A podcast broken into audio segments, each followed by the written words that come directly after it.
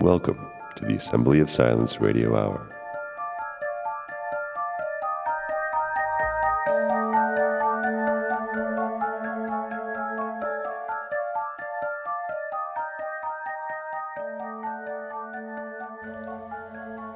Okay, so here we are. This is going to be a quick intro. Really, it's going to be a quick one. It's another conversation with Judah. And it picks up kind of where we left off from the last conversation with Judah. And that's all I'm going to say about it. You know what to expect if you've heard it before. If this is the first time, I don't know, maybe you should listen to another one first. So the obligatory stuff, I don't know why it's obligatory. It doesn't seem to do any good, but I'm going to tell you anyway that if you'd like to support this effort, and it is an effort, it does take time, it takes energy, and it takes a little bit of money too. They don't let you put podcasts up on iTunes for free. At least I don't think they do. So, um, you can support us by going to patreon dot com slash tajireality. Or there's cryptocurrency stuff in the show description and PayPal and all that. And I guess that's going to be it. Enjoy the show.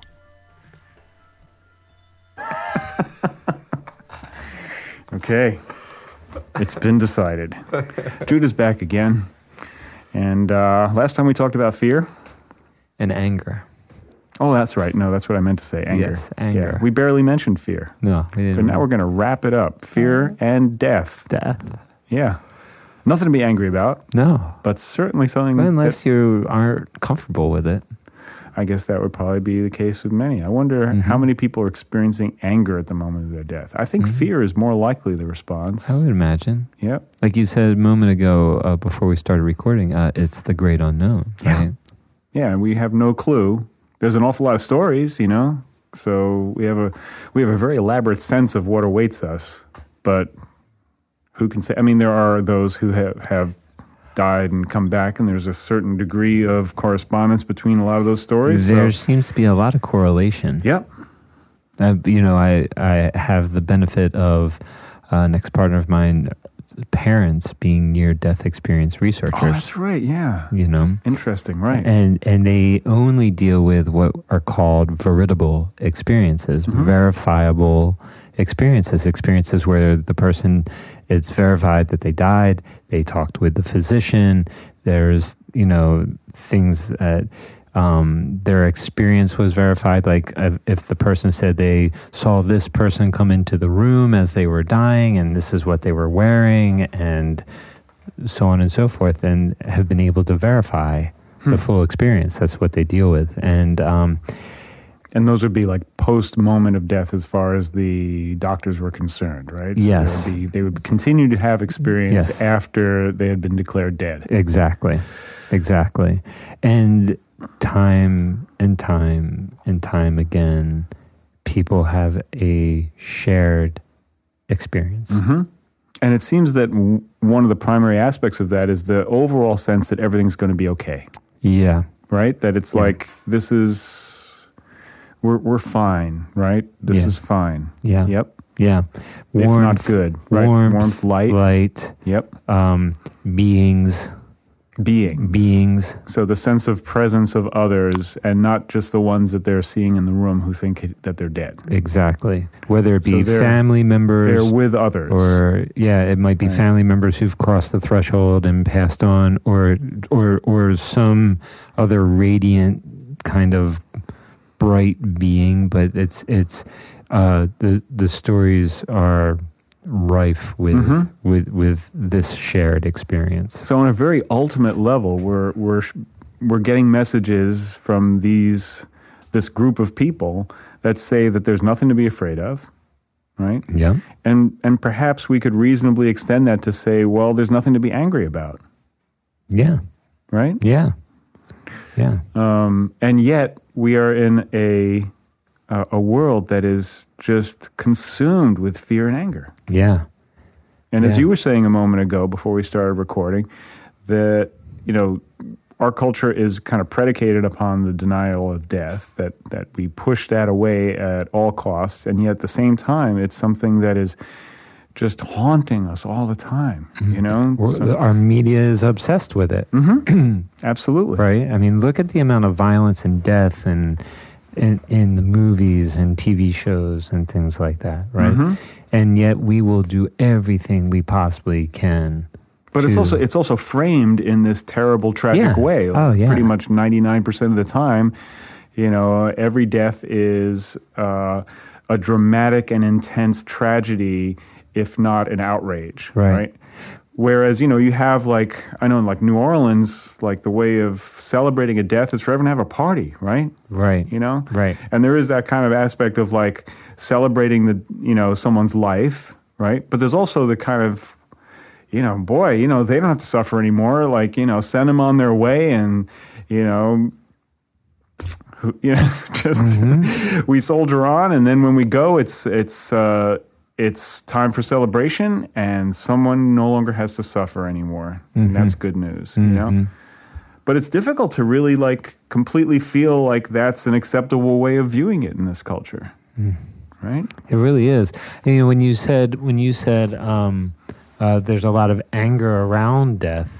Um, you know, like if someone's faced with their mortality, say they, they're given a terminal diagnosis mm. or something like that, right? And and the, and there's a lot of anger around death. It makes me wonder with our culture if it's not because we have been programmed to live lives that are inauthentic mm. and not what we really wanted to be, wanted to do with our lives, and mm. so we're just we're just full of regret of like I just I I've been robbed hmm. of life. Mm-hmm.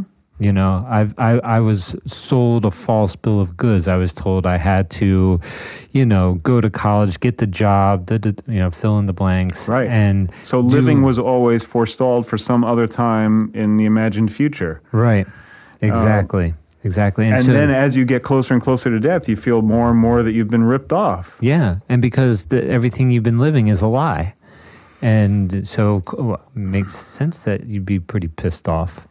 Well, you know, it's it's it seems that to some extent maybe that's unavoidable in a densely populated social species, because the way that our society functions is that we have people doing very specialized tasks which limit the range of their experience, but they have to become very expert in in order to get it done like efficiently, mm-hmm, right? Mm-hmm. And And and once you're trained, it's like there's a, a fair amount of resource that's gone into getting you up to speed, and so people are they're they're kind of locked in in a variety of ways because it takes so much energy on the part of both an employer and of the employee themselves to retool to do something else. Mm-hmm. So you get locked into these situations that, you know, because of just general uh, considerations of life, cost, expense, time, energy, and what have you.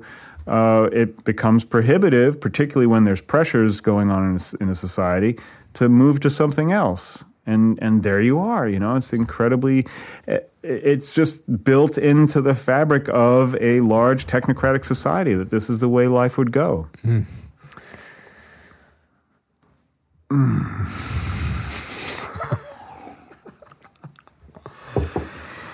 So I, I, I think about you were talking about systems in the last episode, um, and, you know, we are currently in a system that's dying. We have we have a system that is dying. Appears to be, yeah. Right. Um, this would be uh, the the as we are entering the technological revolution, mm-hmm. right? And um, and we're seeing the automation of jobs, right, right, and uh, and fewer and fewer people are needed for these positions. So exactly. It's like the there's here's another death. Your, the Andrew Yang talking points. Yes, on, yeah, yeah. Andrew Yang's talking points, mm-hmm. and you know, one one of many uh, very interesting ideas that guy has. I, I I find him to be one of the more appealing. I'm not going to turn this into a political conversation, but I do. We always got the Assembly of Silence moment handy in the yeah. back pocket. We we know how to save this now. If we get out of it in the last episode, we're, we're going to be good here. Yeah, I but yeah, so. I think that, you know, the, there are some really interesting ideas out there, and and so we just kind of made the diagnosis that, you know, this is the dying civilization. So let's just say that it's very ill, you know, yeah, because let's hold that. out some hope that maybe things could be. you know, there are some patients who recover from what seems to be, it's almost like the, the, the, the people who are declared dead and who end up coming back and be like, well, I'm not dead yet, you know? Like, right, right. There's, there's that potential in everything, so let's not completely call it done yet. Well, here's the thing, is that life shows us one thing, and that is that, that um, death and withering and growth and flourishing are always happening in simultaneity. Yeah, they're inseparable. It's Shiva, right? Yeah. You can't get creation without destruction. Exactly. So things need to fall apart in order for something to come back together. Yep, without a doubt. Right. But now, is it whether that's like a renewal of the various organs of society or the whole frickin' enchilada, that's kind of the question in a certain sense. You know, it was just occurred to me, it might be interesting to try to figure out, like, of the various parts of society, how would we correlate that to the organ systems within a body? Like, oh, wow. You know, I mean, yeah. I, you kind of think of, like, well, the, you know, the, I don't know if it's a good way to break it down, but, like, you have a, the economy, you have the, the politics, you have mm. the uh, technology, right? Mm-hmm. Um, I guess military, in some ways, is also another uh, aspect. We need one more, and then we've got... We got, we got, got five. Got five. Then we can see if we can figure out how to spiritual life. Yeah, I guess that really is like mm-hmm. a huge, you know, now I don't know if there's another one that would come to mind, but it seems like that's yeah. an interesting group to try to correspond. Well, Rudolf Steiner talks about what he called the threefold social order, mm. where he, he he looked at it as there was the the economic life, the, the political life, and spiritual educational life. But within those realms, a lot of other things fall, mm-hmm. right? But uh, I think looking more at uh, the renewal of the social organism mm-hmm. uh, for where we're at today, because we are going, we, we absolutely have to. We're about to hit the wall. And, it seems, and we're, yeah. we're running full steam ahead at it. And, right. And uh, so we need a new, we need uh, the birth of a new way of doing things. And, but we're also... Uh, we're in a condition where we can't agree on anything. So it's basically like the, the organism has a mind that's confused, which yeah. I think is, that's what's symbolized by uh, Babylon, mm-hmm. right? So Babylon is the confusion of tongues. It's the confusion of consciousness where uh, within a nation, no one understands each other anymore. And we don't even have like a leadership that seems to have any kind of an agreement on anything. So It's it's a runaway yeah. train. Yeah, you know? that's that doesn't bode well for the health of the organism. We're we're in a time where everyone's telling you what you what you see is actually not what you see. Right. Yes. Right. That you're not actually seeing that. Well, you know, it's interesting because, of course, that is to some extent a byproduct of the scientific age, where we became increasingly convinced of the distance between observation and actuality. Mm, so. Mm-hmm. We did, in many cases, misperceive what was going on, and we kind of learned that that was something that was happening. So we tried to develop a variety of techniques to verify our uh, theories about what was going on. But in the course of doing that, it seems like we really separated the sense of uh, our capacity to observe what's going on and the thing itself. And and we're now in this weird zone where nothing seems to have any tangible referent. Mm-hmm. You know, even within quantum mechanics, the much beloved bongo playing particle physicist Richard Feynman uh, says, if you think you understand quantum mechanics, that means you don't, right? And and that it's been acknowledged that That's the kind act- of a good saying for life. Well, you know, there's something mm. really to it, but it's also acknowledged that that the thing that they have constructed doesn't necessarily refer to any particular mechanism. Mm, mm-hmm.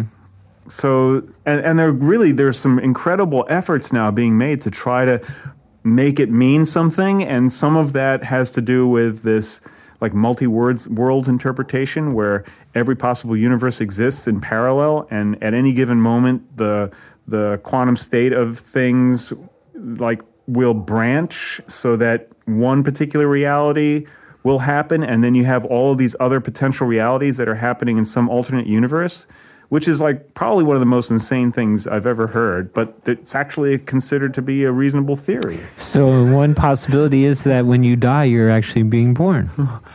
well, okay, you know, so that's actually a very generous uh, interpretation of it. I think that, uh, well, and, and you know, that doesn't necessarily branch, right? Maybe it does. I don't know. This is too confusing. I can't talk about it.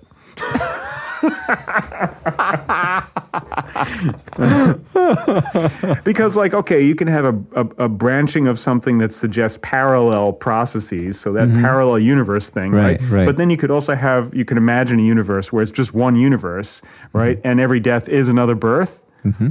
right? Mm-hmm. So really, all we're doing is talking about shit we don't know anything about. You yeah, know, with, that, as usual. That's what I was going to say. Par for the course. But that is totally what happens when you start talking about death. Because yeah. what what can we say about it except that there have been some people who have come back who have said that everything's okay. There's a beautiful white light, and you know you can hear what's going on. There's beings around with you, and and that's that's all good news, right? I mean, mm-hmm. is there anyone who's come back who's talked about the flames of hell? I, you know, in all of my conversations with uh, with these researchers, never once did they ever encounter that. So that's good news, everyone. Yeah. Right? Yeah. I mean, even if you're a I complete mean, scumbag, right? Yeah. I'm not to judge anyone, no. but let's just say that a complete scumbag is something that's possible, mm-hmm. right? Absolutely, like the worst possible human being. Mm-hmm. Even they potentially... would would go to a relatively decent place. Atheists, right? Atheists come back with this profound experience. Uh, they they have documented a, um, a gentleman in Hungary who was an atheist. It was an atheist. Is that was past tense? Past tense. Okay, so not an atheist anymore? Not anymore. That's not interesting, after, right? Not after his his near-death experience. Right. Right. Another, another really fascinating so one. So all are children of God. Exactly. Yeah. Exactly. And, um, and, and he's actually started a whole organization now in Hungary, which is an atheist Uh, mm-hmm. government right now, mm-hmm. right? Very secular society. Yes, right? And so, um, and he's catching a lot of flack for that. Huh. There's a really interesting story where a woman died um, who had cancer and came back, cancer gone, fully documented. Really? I mean, these are, these. It's like, how do you explain that? But it's it's one hundred percent documented. Uh, cancer is an energy? Cancer is an energy. Yeah. Is it, well, and, and, and maybe cancer is separation from God. It's parasitic. So if and it That's you, for yeah, sure. and it thinks of itself as being separate from the rest of the body. Well, it goes yeah, it goes against all the, the natural laws, right? The the cells just keep dividing and dividing and dividing without stopping. And, and I understand that it actually is a reversion to a more primitive form of cell, where the mitochondria is used for energy production, so it's like a fermentation process, mm-hmm. as opposed to the A T P cycle. Mm. Now, I, I can't remember where I heard that, but it's a really interesting theory, and it kind of makes sense. Like in a collective, mm-hmm. if you have one that's really not abiding by that uh, en- mode of energy production anymore, mm-hmm. then it can completely interrupt the entire process, right? Mm-hmm. It's mm-hmm. sort of like a self, it goes back to its own selfish way of deriving energy. Right. And as a consequence, like, uh, if the person reconnects to a sense of their connection with everything, like through through mm-hmm. a experience with the divine, like post-death, right? Realizing the interconnection of all things, that they're part of this gigantic creation, right? And so they're now part of the body of God. And so th- then within them, that would be reflected in what happens with within this cancerous cell. Yeah. Right? Yeah. Because my overall sense is that everything works really well when you have a sense of the consciousness of the thing that you're inside of. Mm, mm-hmm. You know, and you have the respect for what it is that you're, you're like in a living universe, and that that is something which is conscious in the same, and we're on a living planet, and that also has a, a form of consciousness not so different from our own, then you have respect for all of the things around you because they're all conscious too. And that just seems like the most basic rule for a harmonious existence, you know? And it seems like illness would be the natural consequence of not seeing it that way. of feeling like you're separated, isolated, and that the things around you are either malevolent or inert. Right, right. You know? Have no meaning. Mm-hmm. Right. Or have no life agency, have no, like, yeah. uh, spark of divinity. Right, exactly. Mm-hmm. No awareness, no consciousness, no... Yeah, that that uh, everything is just random. It's just kind of here, and mm-hmm. you know. Which, if if you you know, when I, I think about the scientific creation story of the Big Bang, I can't think of anything that is more depressing and lacking meaning and purpose in the cosmos than that. That yes, yes. that that that that life came out of some primordial s- soup. And it just, you know, coincidentally, like a single cellular organism just happened to, like, you know, come into existence and then became two cells and so on and so forth. And now all of a sudden, just kind of all by random accident, here we are as human beings. Like the the the the pure lack of meaning in that. Well, no wonder we have so many people just lost, feeling lost, like disconnected. Right. And yeah, our cosmology is basically like, just give us one free miracle and we'll explain everything.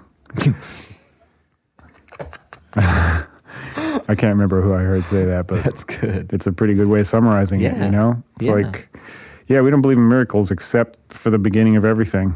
Yeah, exactly. But otherwise they don't exist. That's right. Right. And and if you try to put meaning in any of this, you're crazy. And meantime, you know, they're having a real hard time getting a fix on on some of the basics when it comes to the age of the universe, which is part of what the whole Big Bang theory is built upon. So, you know, I think there's a, a, a increasingly problematic discrepancy between the way that they interpret the cosmic microwave background radiation, and there's another technique that kind of uses the brightness of what they consider to be similar objects in order to mm-hmm. get a sense of the of the size and age of the universe. And mm-hmm. those two techniques, I think, are becoming uh, ever more, it's becoming ever more clear there's a major discrepancy going on. So it seems like some of the foundation of some of those ideas is itself starting to fall apart a bit. And, you know, it seems like in, in cosmology there's a lot of problems like that, where there are a lot of A lot of observed phenomena that don't fit into the current model. Yeah. This is uh, where I, I have a lot of respect for the Hindu concept of time. Hmm. Where they, I mean, somehow they've managed to trace it back billions and billions and billions of years, and they look at it through divine beings' mm-hmm. existence, you know, that, uh, I mean, from their perspective, you would they would say that the Big Bang that we discussed, the birth of our, our universe, was actually just one of many times that Brahma opened his eyes. Right. Yep. So it would be the, yeah. uh, what is that called, yuga, right? It's a yuga cycle. Well, yeah, but even more than that, the yugas are actually much shorter spans of time. Oh, the yugas are within. Yeah, uh-huh. yeah. So, like, there's, I, I can't get in. I wish I had. I had this great book on it at, at my house, but um, but yeah, just uh, Brahma opens his eyes, bang, boom, universe creation hmm. happens, and then there's billions of years that are unfolding, and within that, there's other cycles that are happening, and, you know. Does it say what Brahma sees when he first opens his eyes? Mm. You gotta wonder, like, what, in, in the beginning, yeah. right? Yeah. There ain't nothing. Nothing. And then Brahma opens his eyes. So. That's the Big Bang. It almost feels like when Brahma opens his eyes, that's the first radiation of light. Like, light goes out of the eyes. And that's. I, I remember seeing, there's, there's actually an interesting experiment that was done that shows that Uh, all living creatures produce photons, and they produce photons more around the area of the eyes. Oh, wow. Isn't that interesting? Yeah, that's fascinating. yeah. That's fascinating. So, yeah. yeah, it's interesting. Like, I mean, there must be, if we're talking about, I mean, Brahma's like the sleeping consciousness at the core of being, right? Mm. A dreamer, yeah. right? Mm-hmm. And so there's the imagination occurring within that dream. So is that what Brahma sees when he opens his eyes? The dream within his own mind? Once again, the mind of God unfolding. Yeah, yeah. Right? I don't know. I have no clue. I mean, it's... I, I, this, I mean, that's the interesting thing about those traditions, too, is yeah. that it's so specific and drawn in such detail, you oh. know? And they have the so, years down, like, oh, it's so many millions of years for this, and then this is so many billions of years, and...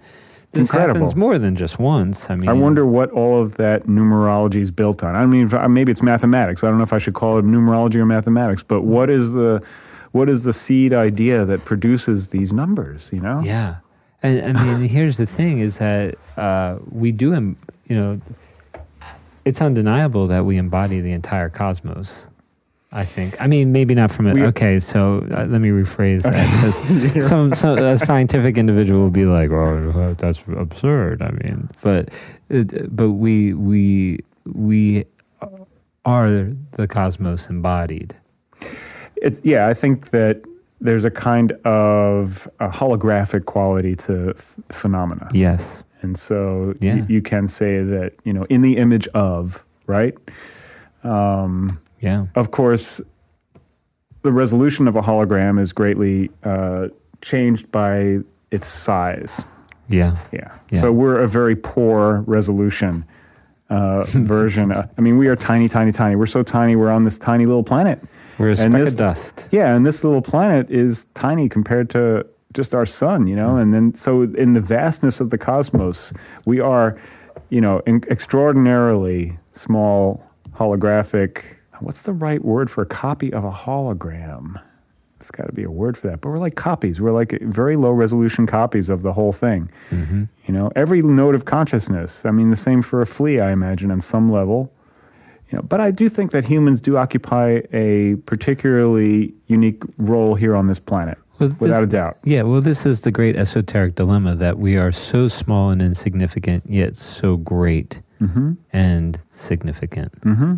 Right, and and we we vacil and, and there's a chasm between those two mm-hmm. that we actually are like vacillating between. Well, we're both, yeah. And so, you know, there's a certain connection between the greatness and the smallness. Yeah, you know, and, and one of the things I wonder about the mind of God is, in a certain level, it feels like that is the concentration that holds every atom of the universe together. Mm-hmm. That, and there's a really interesting little tidbit of quasi-scientific information that seems to suggest that's the true, 'cause that, that that's true.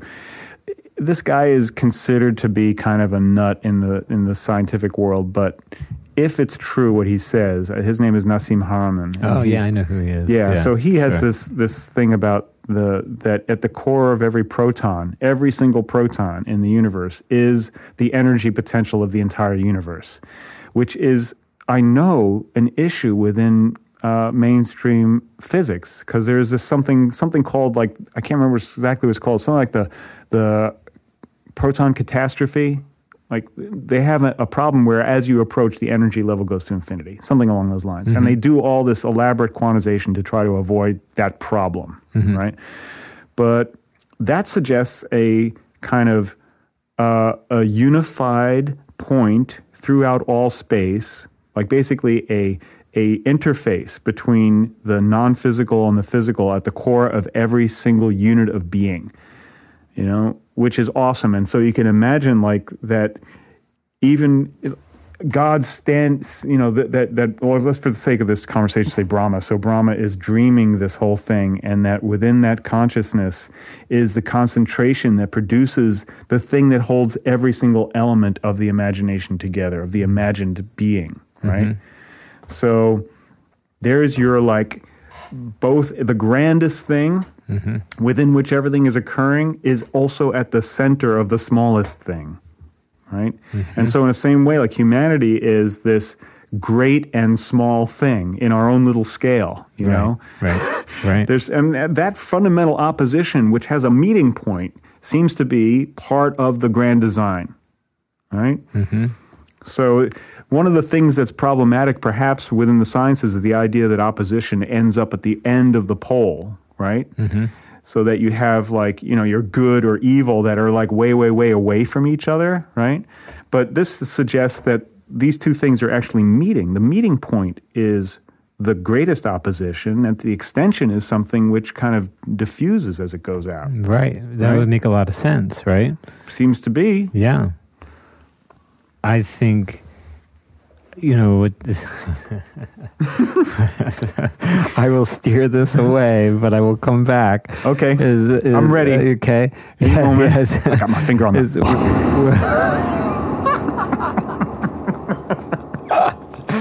That's about what's a, that's yeah. gonna, about what's gonna happen here. What was that? Um, it, well, when you say that, what that makes me think of is the far right and the far left. Mm, okay.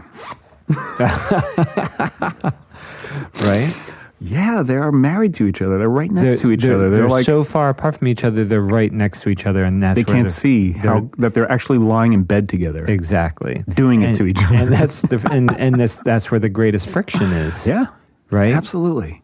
So it's fascinating. The farther to the left or the farther to the right we go, the the closer we get to the other pole. Too much extreme causes some serious problems. Yeah, you know. It's one thing if it's contained within a common consciousness mm-hmm. and it's able to negotiate those extremes. Mm-hmm. It's an entirely different thing if there's no recognition of the commonality.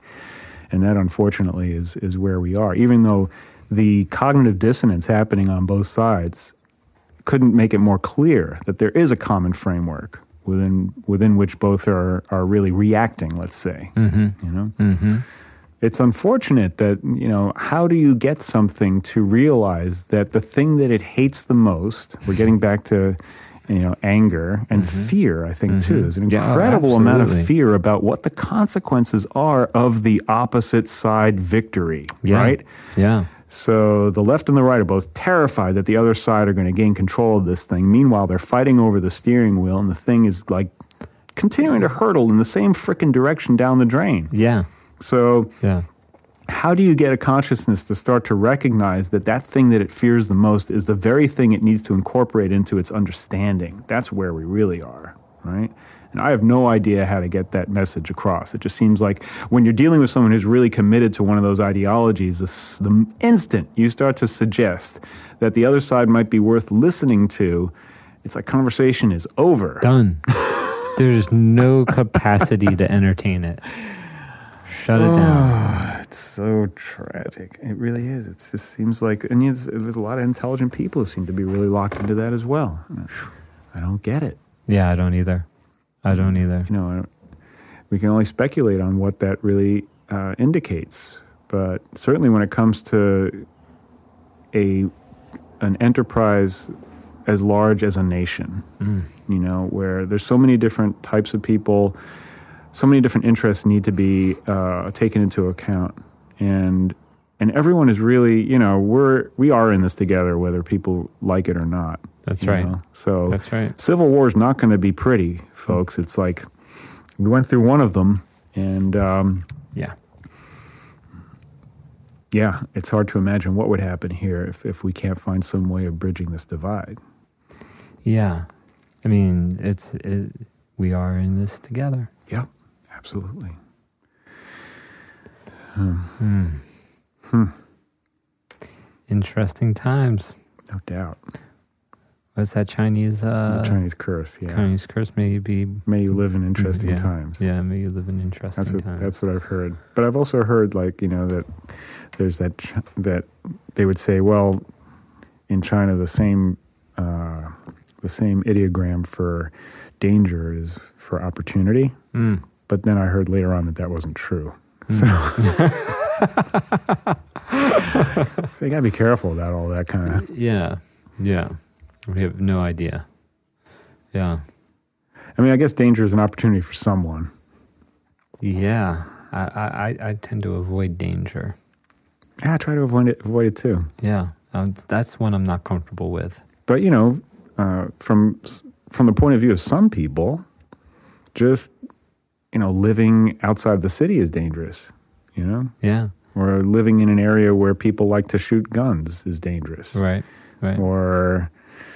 getting in a car and driving. That is probably the most dangerous of all of those things, without a doubt. Absolutely. And we do it all the time without even thinking about it, mm-hmm. right? And yet, it's probably one of the most dangerous things we can do. It's up there at the top. Yep. I have an irrational fear, fear of sharks. You do? Oh, yeah. Really? And yet I surf, right? So that's funny. I actually experienced being in the water with a shark once. Really? And it was kind of intense. You know, we were in Thailand and we were swimming in an area where they said there sometimes were sharks. And we had seen some small ones that didn't seem to be worth, that, that weren't worth worrying about. But we did see one big one, and it was kind of distant. It wasn't that close, but it really was like, oh, you know, just yeah. like everything in you was like, bing, holy yeah. fuck, you know? Uh-huh. Where's the nearest place to go that's not here, you know? Mm-hmm. Um, and we got out of the water pretty quickly, mm-hmm. you know? It didn't seem interested. So were you like swimming off of a boat, or were you? Did no, you have we to were swim just to, swim to shore, kind of thing. Yeah, I think we swam to some an outcropping of rocks that wasn't too far away. Uh-huh. But yeah, it's like we jump into lakes and rivers and all this kind of stuff, you know, without really thinking about it too much around here. You know, like right. I'm aware that there are some right. snakes and that sort of thing, but pretty much. Like, now I wondered, like back in the hunter-gatherer days.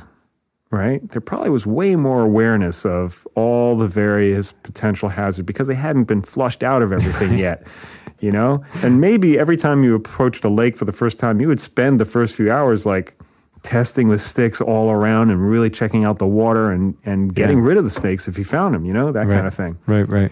So that's another way, I think, in which we've kind of gotten complacent about what the relationship to the natural world is. One of the things that, that, that stimulates for me, or a thought that it stimulates for me is, you know, back then, you know, death could happen fast, like you said, yeah. right? Death could happen fast. It can come from any number of things. You had to be hyper aware. We're, you know, you think of like a deer that goes out into the open or a rabbit. They're constantly kind of looking around, right? Mm-hmm. And they're much, they're hyper alert, right? Right. So we were probably much more alert of our surroundings. We don't have to be so uh, alert anymore, and death is a slow, drawn-out process for the most part right. anymore. So it seems like there would be a greater, maybe, potential fear around it. It's interesting, because I think a lot of people interpret that vigilance in rabbits and deer as stress. Right.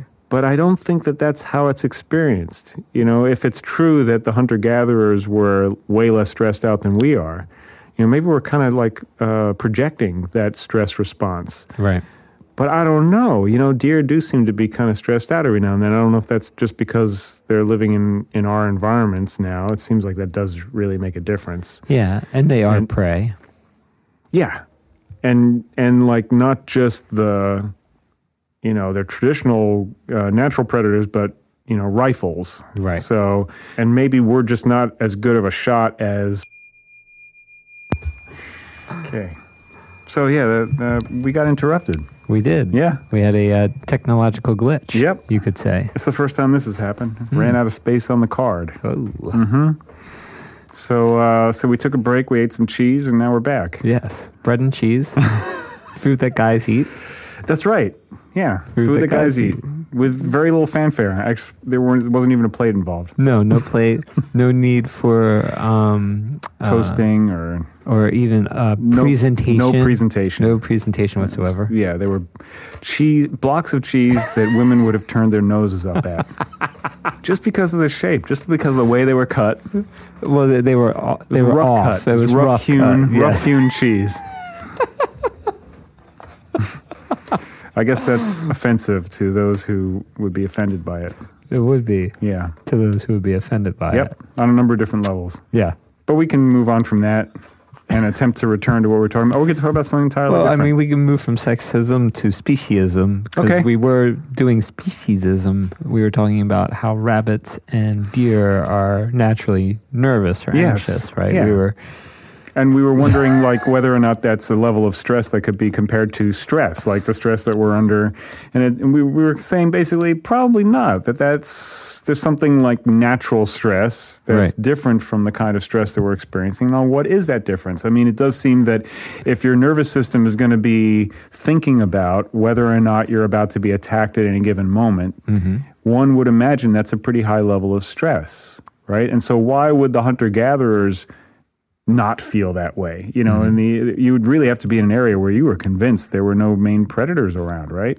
Yeah. Or, and I don't think that would be possible I think or, that, yeah, that would be literally impossible. Yeah. It? it wasn't until we really had eliminated them from certain areas that we could breathe easy for a while. So that would, I guess, be the, the, the case that was made to say that, you know, life was brutal and short and, and fearful, right? Right, right. Um, and the case that um, this guy we were talking about before, whose name I would have to look up again, Ryan, I believe is the last name, mm, uh, mm-hmm. he's saying that's not the case, that actually we were pretty chill most of the time, and if there was an event, it was short and quick and merciful, and that life was, in general, far less stressful, right? So now what about rabbits and deer? You know, you, you got to wonder, like, I think what we were saying uh, after the thing had, had shut itself off was something along the lines of, well, maybe cougars are way better hunters than we are. And mm. so once a deer or a rabbit was within yeah. the grasp of that predator, they would have a way higher kill rate than we would.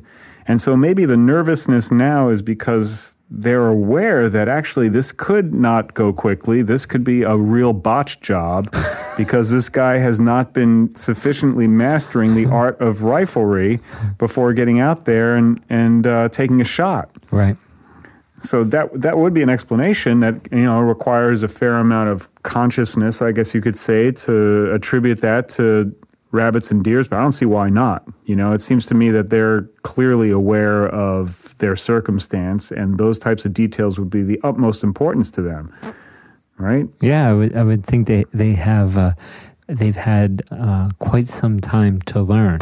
Although at the same time, right? They have not figured out how to not stand in the roadway when the lights are coming fast and furiously at them.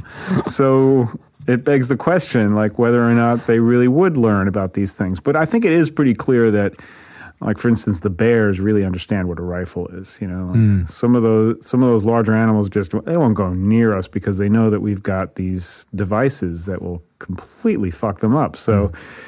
I'm pretty sure that, that consciousness other than human beings is capable of understanding this. It's just a question of whether or not the deer and the rabbits would get it. Right, right, right. So that's a whole it bunch of confusion. Like, you're saying that deer and rabbits aren't very conscious.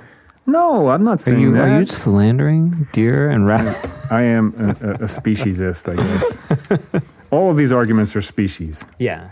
Specious. Specious. Specious arguments. Specious arguments.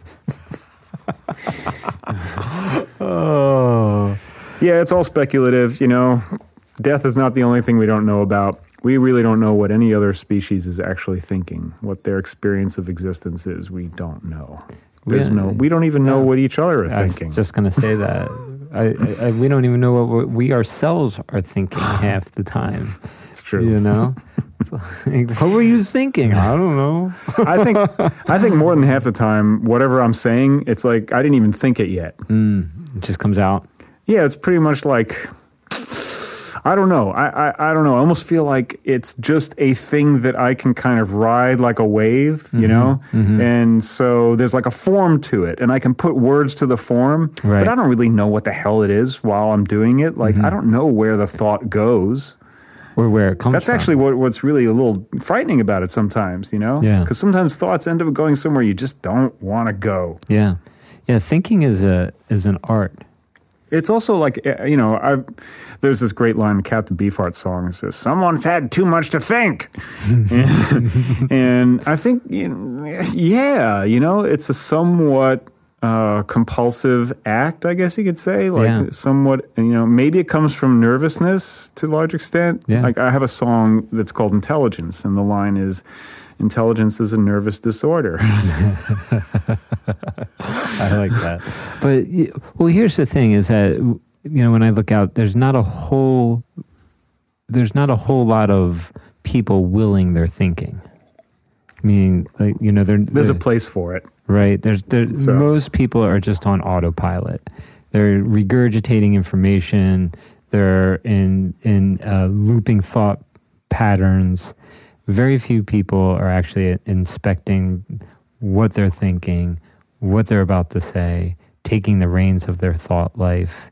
Um, well, but strictly speaking, we really don't know if that's the case. It may be yeah. that that a lot of people are thinking a lot more than we would think. It's yeah. just that they're smart enough not to say anything. No, that's true. I mean, those who know don't say, and those right. who say don't know.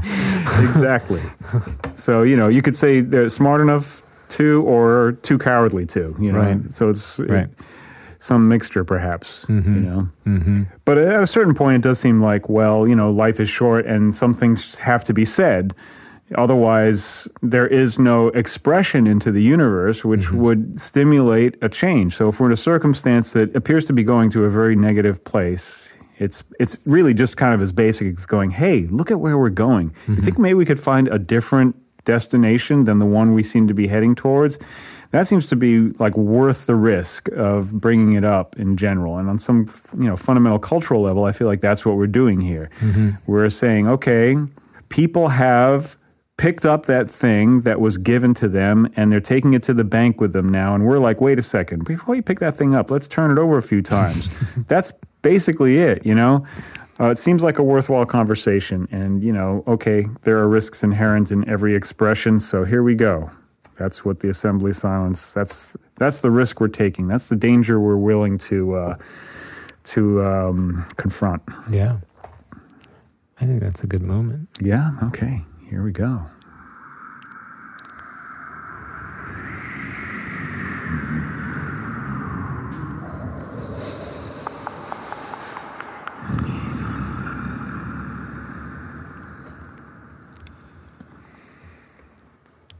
think that was inspired by the cats. Yeah.